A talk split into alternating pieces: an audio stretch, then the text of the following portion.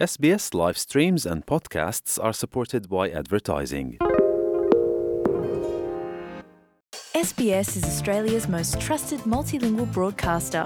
Our listeners are loyal, highly engaged, and have supported countless local businesses. We offer advertising packages for businesses of all sizes. Our experienced sales team will guide you through the process of owning a great campaign. Bring your own ad or have our production team make you something in one of our 68 languages. Start the conversation with your new audience today. Email sales at sbs.com.au. شما به اسپیس فارسی گوش می کنید. با رفتن به sbs.com.au به اخبار و گزارش های بیشتری دست خواهید یافت. پس از یک ماه پیگیری به امین رئیسیان وکیل تعیینی توماج صالحی اجازه پذیرش پرونده این رپر مشهور داده شد.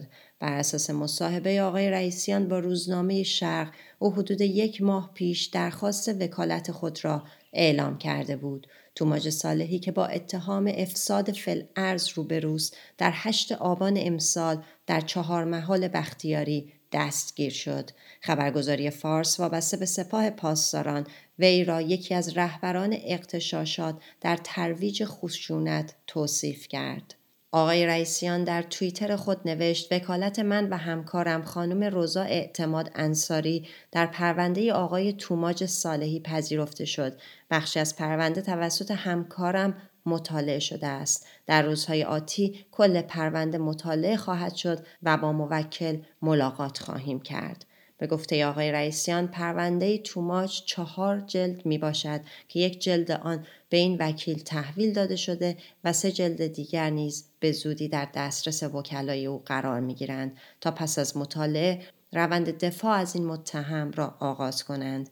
این در حالی است که هنوز وقت رسیدگی به پرونده اعلام نشده هرانا خبرگزاری فعالان حقوق بشر ایران آمار جدید خود را درباره اعتراضات اخیر ایران اعلام کرد. بر اساس این آمار تعداد کشته شدگان حداقل 805 نفر بوده که 69 نفر آنها کودک بودند. همچنین تعداد بازداشت شدگان از 26 شهریور تا دیروز هفت دیماه 18666 نفر تخمین زده شده است. سفیر ایران در تهران به دلیل اظهارات و اقدامات مداخل جویانه به وزارت خارجه جمهوری اسلامی فراخوانده شد. به گزارش ایسنا وزارت خارجه گفته که در این دیدار اعتراض شدید ایران نسبت به تداوم اظهارات و اقدامات مداخل جویانه برخی از مقامات ایتالیایی در امور داخلی ایران به سفیر این کشور ابلاغ شد.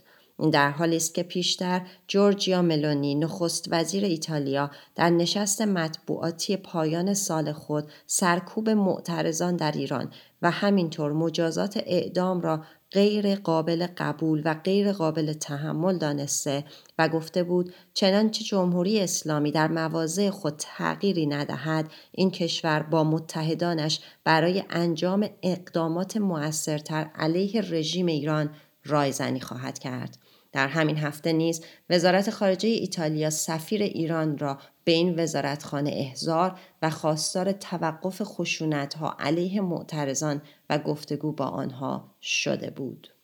دومین جلسه دادگاه موسوم به پرونده 25 آبان اصفهان یا خانه اصفهان که در رابطه با کشته شدن سه معمور امنیتی در این شهر است دیروز پنج شنبه و پیروز چهارشنبه برگزار شد این پرونده که ده متهم دارد سهیل جهانگیری سعید یعقوبی و صالح میرهاشمی با اتهام محاربه و امیر نصر آزادانی فوتبالیست و بازیکن سابق تیم فوتبال تراکتورسازی به اتهام معاونت در محاربه و بقی روبرو هستند.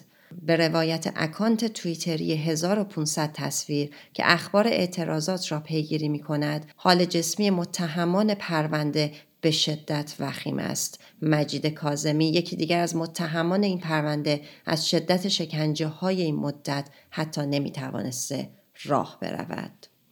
دیروز نیز مراسم چهلم برخی دیگر از کشته شدگان اعتراضات اخیر از جمله محسن نیازی، عاطف نعامی، حمید رضا روحی، میلاد سعیدیانجو، علی عباسی و آرمان امادی در حالی که شرکت کنندگان شعارهای ضد حکومتی می‌دادند در شهرهای مختلف ایران برگزار شد. ویدیوهایی که از مراسم چهلم رضا نوری در شبکه های اجتماعی پخش شده نشان می دهد نیروهای ضد شورش در این مراسم از گاز اشکاور استفاده کردند. آیا می خواهید به مطالب بیشتری مانند این گزارش گوش کنید؟